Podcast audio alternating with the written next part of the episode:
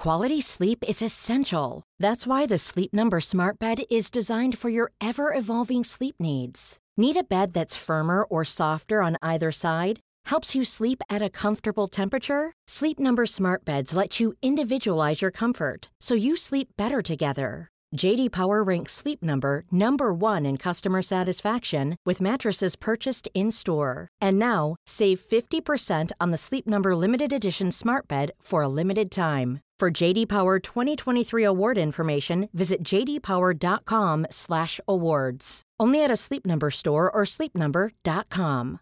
Hey, I'm Ryan Reynolds. At Mint Mobile, we like to do the opposite of what Big Wireless does. They charge you a lot, we charge you a little. So naturally, when they announced they'd be raising their prices due to inflation, we decided to deflate our prices due to not hating you. That's right. We're cutting the price of Mint Unlimited from $30 a month to just $15 a month. Give it a try at mintmobile.com slash switch. $45 upfront for three months plus taxes and fees. Promote for new customers for limited time. Unlimited more than 40 gigabytes per month. Slows. Full terms at mintmobile.com. Where did this ferocious determination out there today come from? The media. Every one of them wrote us up. This is Paper Talk, the Irish Examiner GAA podcast. Hello there, and welcome to Irish Examiner's Paper Talk, our uh, review of the Allianz League weekend. Now, the third weekend of the Allianz Football League may have been impacted by the weather with four postponements, but that doesn't mean a lack of talking points from around the country. Our first topic of conversation is a frightening incident at Cusack Park in Ennis, which resulted in a Tipperary football selector removed to hospital. And Owen Cormican was there for us. Uh, Owen, so just give us. Uh, the 60 second version of what exactly happened? Uh, yeah, I suppose frightening would be the, the correct word. The game yesterday was 46 minutes old, column when the play spilled out over the sideline in front of the main stand. Now, there's Jamie Malone. His momentum appeared to take him into the path of Shane Stapleton, the Tipperary selector, knocking Stapleton backwards, and Stapleton banged his head off the concrete path in front of the main stand. Now, Stapleton got back up uh, at the time and appeared to be okay, but four minutes later, we looked back down onto the sideline and Stapleton had, in fact, collapsed. So there was obviously a delayed reaction. He was attended to by medical personnel on both sides, you know, Clare and Tipperary officials working together. They turned him onto his side, and I suppose seven or eight minutes later, seven or eight, he being attended to, he was stretchered down the tunnel.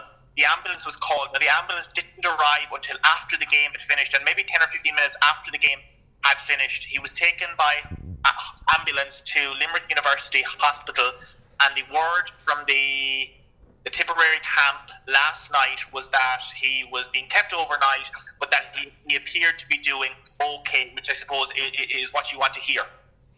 Now, I suppose, Owen, for people that haven't been in Cusack Park before, it is an extremely tight ground. There is very little leeway between the sideline and the fencing that separates the stand from the pitch. Yeah, it, it, that's quite a busy area in front of the tunnel there.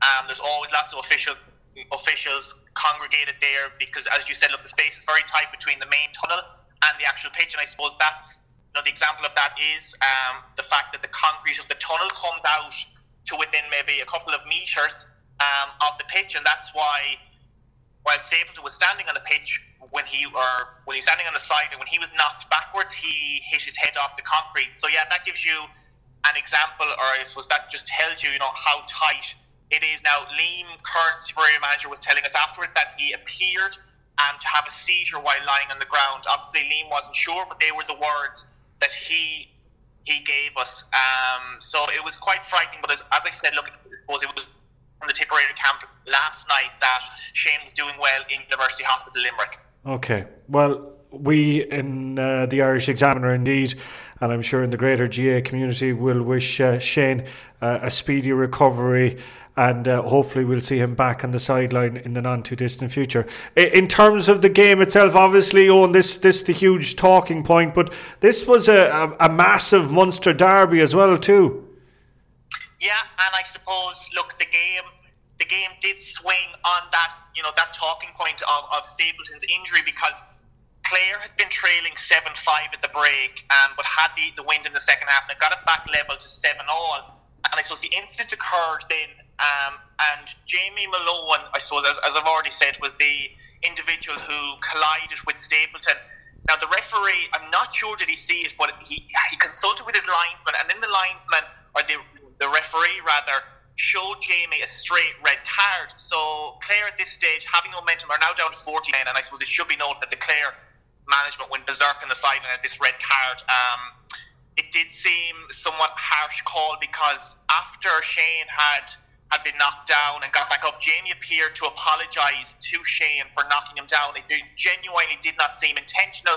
The referee uh, obviously thought otherwise because the red card was shown. David Tubridy, the Clare forward, was none too pleased with Malone's straight red card. He clearly said something to referee Jerome Henry because Jerome Henry then showed David Tubridy a black card. So they'd lost two of their best forwards within the space of a minute. Um, and then Tip went back down the field and kicked two points to kind of grab momentum again.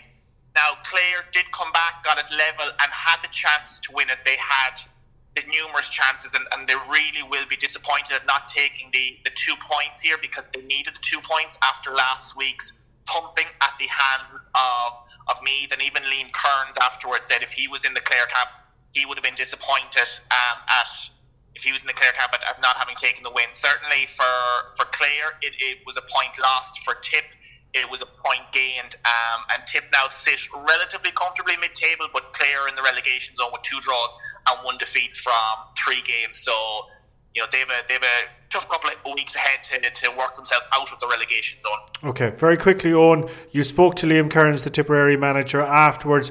The big topic at the moment with a lot of managers is the entire issue of juggling players who are involved in third level colleges and Sigerson and all, all the other competitions, and then the demands of uh, league football. Uh, Liam Kearns not best impressed with the, the demands being placed on his players? No, um, absolutely not. And I suppose, look, such is the, the growing stature of Tipperary football, they have a number of players involved with the top level Sigerson teams. You know, they have two lads on the UCD team, Liam Casey and Jimmy Feehan, and they have Jack Kennedy's on the UCC team. Like Jack Kennedy now is playing his third league game today, and he played two games at UCC as well. So that's five games in the space of two weeks. Liam is not happy with that, and even though he says he's in constant communication with the various uh, Sigerson Cup managers, uh, he still feels their workload is too much, that the volume of games is too much for this time of year. But I suppose Liam, like everyone else, doesn't have a solution as to what do you do. You know, when do you start the Sigerson Cup? When do you start the National Football League? That these two competitions are not running concurrently, and you have the case, you know, where Jack Kennedy is playing five games in two weeks, where Jimmy Feehan and Liam Casey, if they start for UCD, in Wednesday's Sigerson Cup semi final, will be playing four games in 10 days. He didn't have the answer, but nonetheless, he expressed frustration at what these players are being asked to do. Uh, thanks indeed to Owen Cormican in Cusack Park in Ennis for that. Now we'll be hearing from John Divilly in just a moment's time, but before that, let's hear the thoughts of Tipperary manager Liam Kearns after that clash against Clare in Cusack Park in Ennis. Yeah, I thought we've it's the worst we've I've, I can't remember us playing as badly as we did in the first half in particular, and um, and that's what I told him in half time. And we were very lucky. Yeah, Clare were fortunate, or were very unfortunate to win the game. I would say overall Clare deserved away game, and we had a real tough game against Roscommon where we played all the football and got nothing out of it. So, I, to be honest with you, that's we'll, we'll have to look at it. But um, certainly we did not perform out there today, and that's that's the bottom line. But it's a point gained for me. It's a point gained, you know, away from home, and um, I would say Clare are very disappointed, and, and they should be because um, they definitely, you know, played well enough to win the game. What was injured to Michael Liam in the first half? Uh, very badly bruised ribs and couldn't catch catch his breath, so we had to take him off. And um, yeah, he's yeah. I, well, we, hopefully he won't be. He won't be. You know, I, I have to say too. Um, in my view, a load of my players are playing Sigerson matches in between, and like I felt sorry for Jack Kennedy out there. Um, Liam Casey, another man who's played, he's played with UC, and he's gone out again on Tuesday to play for UCD again. Jimmy Feehan another man. Uh, I don't know, but somebody has to look at it and say that you know, asking players to play Sigerson where they need to be at their sharpest, and then come in and try and play league matches and I mean, I heard of young Russell there for Clare playing something like seven Six- matches. six in, matches in 12 days. Like somebody has to look at that. That's that's that, like they're, they're on about fixtures, and, and but players have they have to start putting players for, and and and an- another bugbear of mine. Like we look after their workload. We don't. I didn't train any of them uh, last week because we just rested them and, and did recovery, and that's what happens in my opinion with most county teams. It's not the county teams that are this this perception's out there that they're being flogged with the county. That's not the reality for me and any of the managers I know they don't flog their players either. Now that's, and I'm only talking for the few I know, and I'm talking for our setup. We we give them as much break as we can. But like Emmett Maloney now, we had to leave him off last week because he, he had to play on the 21 uh, with his club, and he had to play colleges on, on the Thursday. He played again this Thursday, and I just think that um, we're flogging the players, and, and at some stage, you know, somebody has to say enough. No, the players won't complain. They'll go out and they'll do their best every time. But like, and, and, and I'm not. Listen, Clare had four guys played for UL during the week. Like they went up to uh, Jordanstown and yeah. Ulster. Like so, like th- and the four of them came out there and gave their all out there again. But I'm saying somebody needs to say this isn't right. Either start the league earlier or play the play the Sigerson earlier. But stop putting them out in the same weeks. Now we're turning our attention to uh, some of the other Division One action from the weekend, and I'm delighted to welcome John Divilly uh, to the po- podcast. Uh, John, you must be uh, a happy Galway man, a lot of happy Galway men on this uh, on this Monday after the uh, victory over Mayo and a hard fought game. Were you expecting it to be as as spicy so early in the spring? Um, yes, we well we were hoping it would be spicy from a Galway point of view because um, you know I know we've beaten them now a couple of times in the last few years, but we were a long time in the doldrums and Mayo had the upper hand nearly every time they came to Tuam or Pearse Stadium. So it's the times are changing slightly. Um, obviously, it's just an appetizer now for for Castlebar in the championship in June, and that's going to be some game. Um, Galway obviously now have developed, you know, 13 man behind the ball strategy, invite invite opposing teams into the middle third, try and take them over, try and tackle aggressively and you know um, ferociously and disciplined, and then take them on the counter and have some good runners to do that. And uh, it worked quite well um, at times and at other times we conceded some soft frees and more worryingly couple of guys opened their mouth and brought the ball forward and made the frees easier so we need you know but we have time to learn on them little things and I'm sure Kevin and Paddy Tally will be working hard on that in the next two or three league games that you know if we do give away a frees that they're a little bit outside the scoring zone and whatever we do we don't open our mouths but yeah look it was a good start and you know, six points on the board. We should be safe. Um, you can never say never, but we should be safe with six points, and um, it gives Kevin a chance now maybe to try out a couple of new guys in, in, in the next couple of games as well. It's been an incredible showing over the last couple of weeks, uh, John. When you consider the difficulty a lot of teams have when they come up from Division Two to Division One, how often do we see them dropping nearly straight back down or, or, or struggling by their by their very fingertips to, to hold on to their top flight status? Very true, but I mean, I think as soon as we had regained Division One status, you know, the word going around all of Galway uh, from supporters and former players was we have to maintain Division One status at all costs. We have to take the approach that Roscommon took two years ago, and they went hell for leather. They were playing championship pace for the league at the cost of maybe championship. But for us to develop and, and, and stay competitive for the next few years, we have to stay in Division One. So it's a risk worth taking. You know, putting all your eggs into you know into the league, and um, you know it's paid off now. You know, um, even at this early stage with three victories.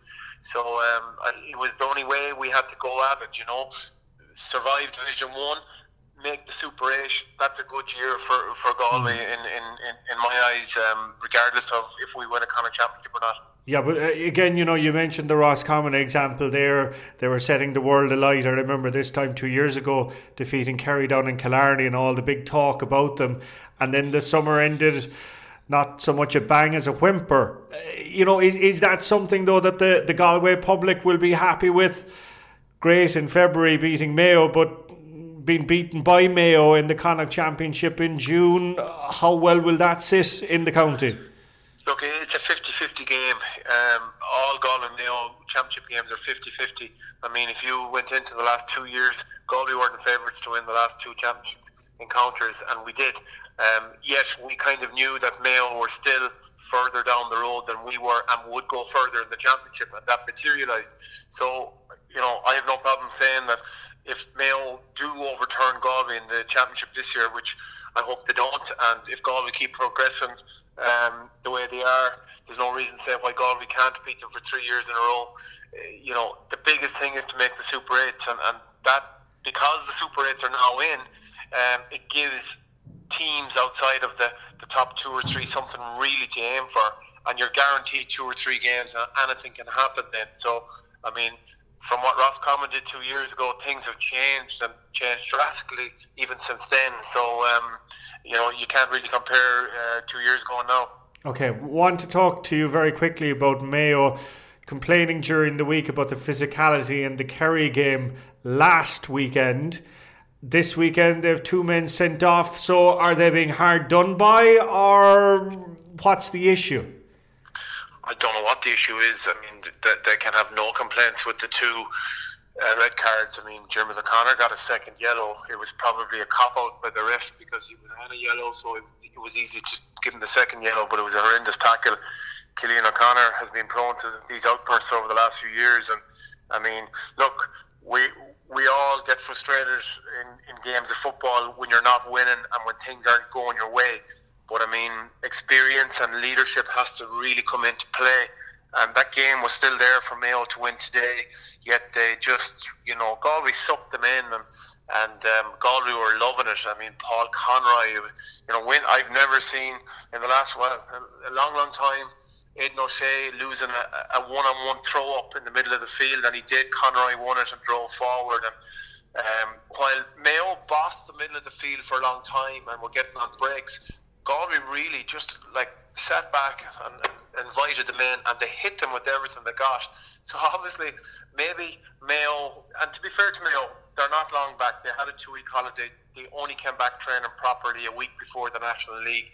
So maybe they're not just as physically conditioned as Galway are at the moment. Galway at home really want to lay down a marker and win, which is what you expect for any home team. You know, you can't come into your backyard and just be bullied. So Galway really hit them. Mayo didn't like it.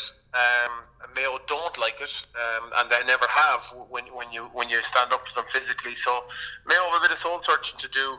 Um, they, are missing five or six regulars, to be fair to them, and they will come in and make make them a much stronger team come in the league and championship.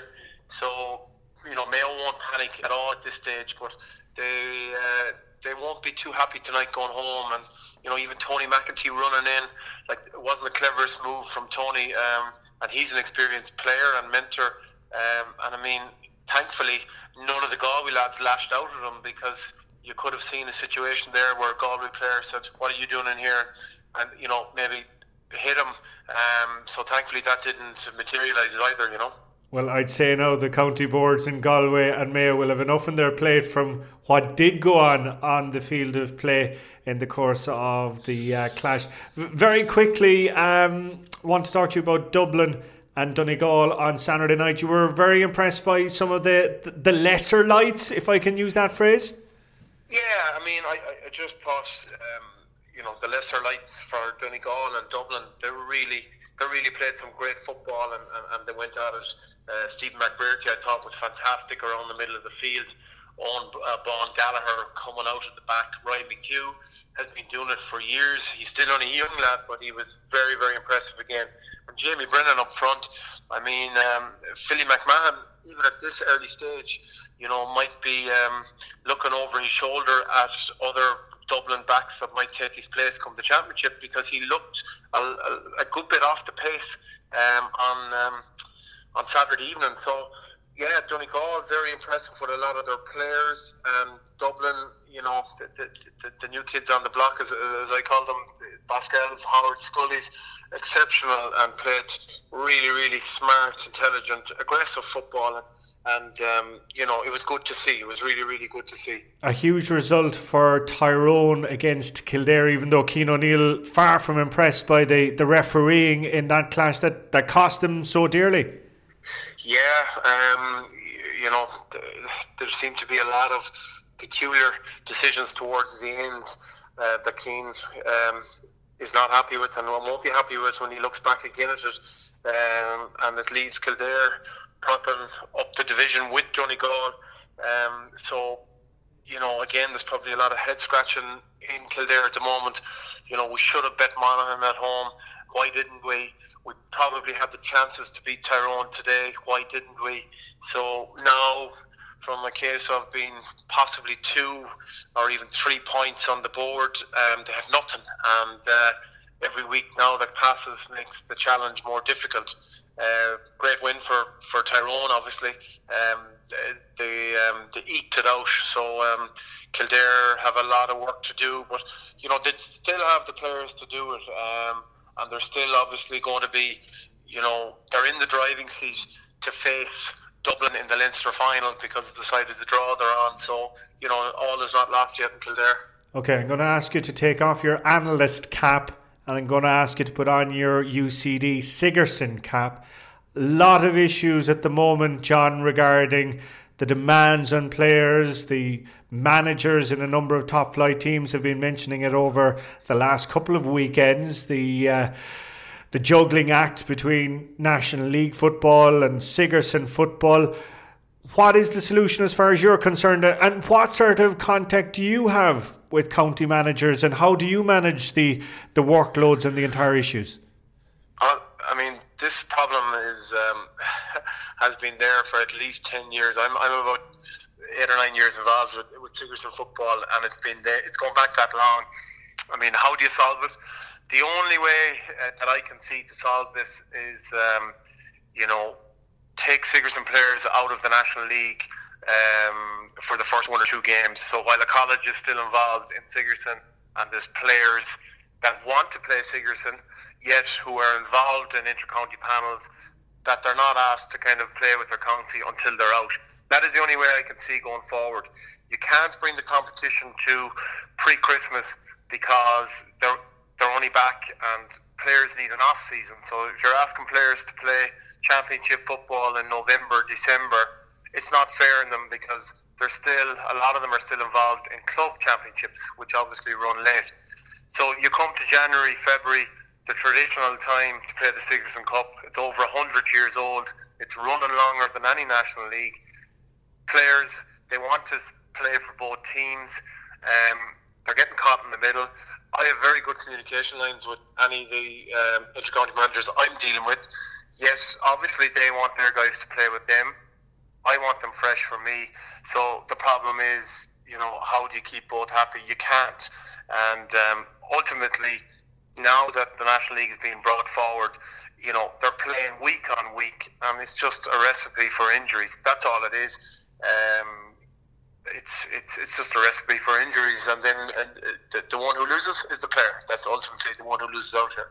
But the, the, the players must be under tremendous pressure, John, especially, for example, if a young fellow was on a scholarship, has you in one ear, and then has a county manager in the other ear, and, and they're they're torn. And we've seen, for example, David Clifford, of course, recently the hamstring injury between IT Tralee and his Kerry commitments and everything like that. And the ironic thing is, all this talk about the wear and tear and demands on, on players, there seems to be plenty of talk about it, but very little action.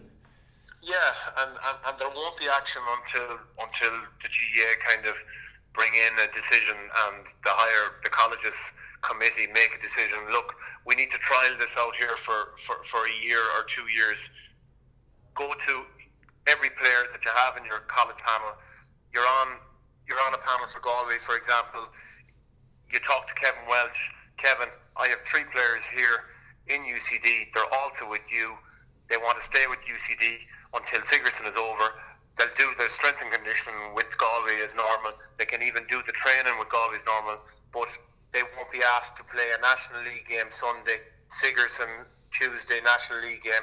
Even if that was taken away, I mean, the most that a, player would miss is two games. Now, two games out of possibly seven league games and six or seven championship games is not a lot to ask. Unfortunately, you know, some some managers can't take the blinkers off and they can't see the bigger picture. So um, it won't be solved between Sigerson managers and intercounty managers it will only be solved if, if the powers that be, you know, stand up and make a decision and then trial it. Just trial it out and see what happens. Otherwise, it's going to be, you know, pulled from Billy to Jack. Now, look, you're talking about a few isolated incidents as well. Not every player gets injured. Um, you know, I've lots of players that have played um, three or four games in two or three weeks. They're fine. They're perfectly fine. But probably the reason they're fine is they don't train um, actually at all. They just go from game, rest for three days, game, and but that is the only way you can do it. And you can't ask them to train in between because you won't get the best out of them. And mentally, they're going to be really, really tired, which is which is which is a bigger a bigger issue.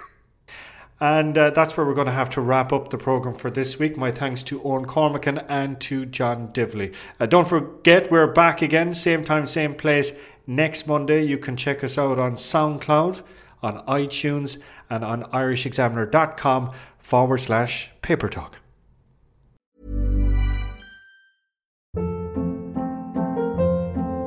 Hold up. What was that? Boring. No flavor. That was as bad as those leftovers you ate all week. Keke Palmer here, and it's time to say hello to something fresh and guilt-free. Hello Fresh. Jazz up dinner with pecan-crusted chicken or garlic butter shrimp scampi. Now that's music to my mouth. Hello Fresh. Let's get this dinner party started. Discover all the delicious possibilities at HelloFresh.com.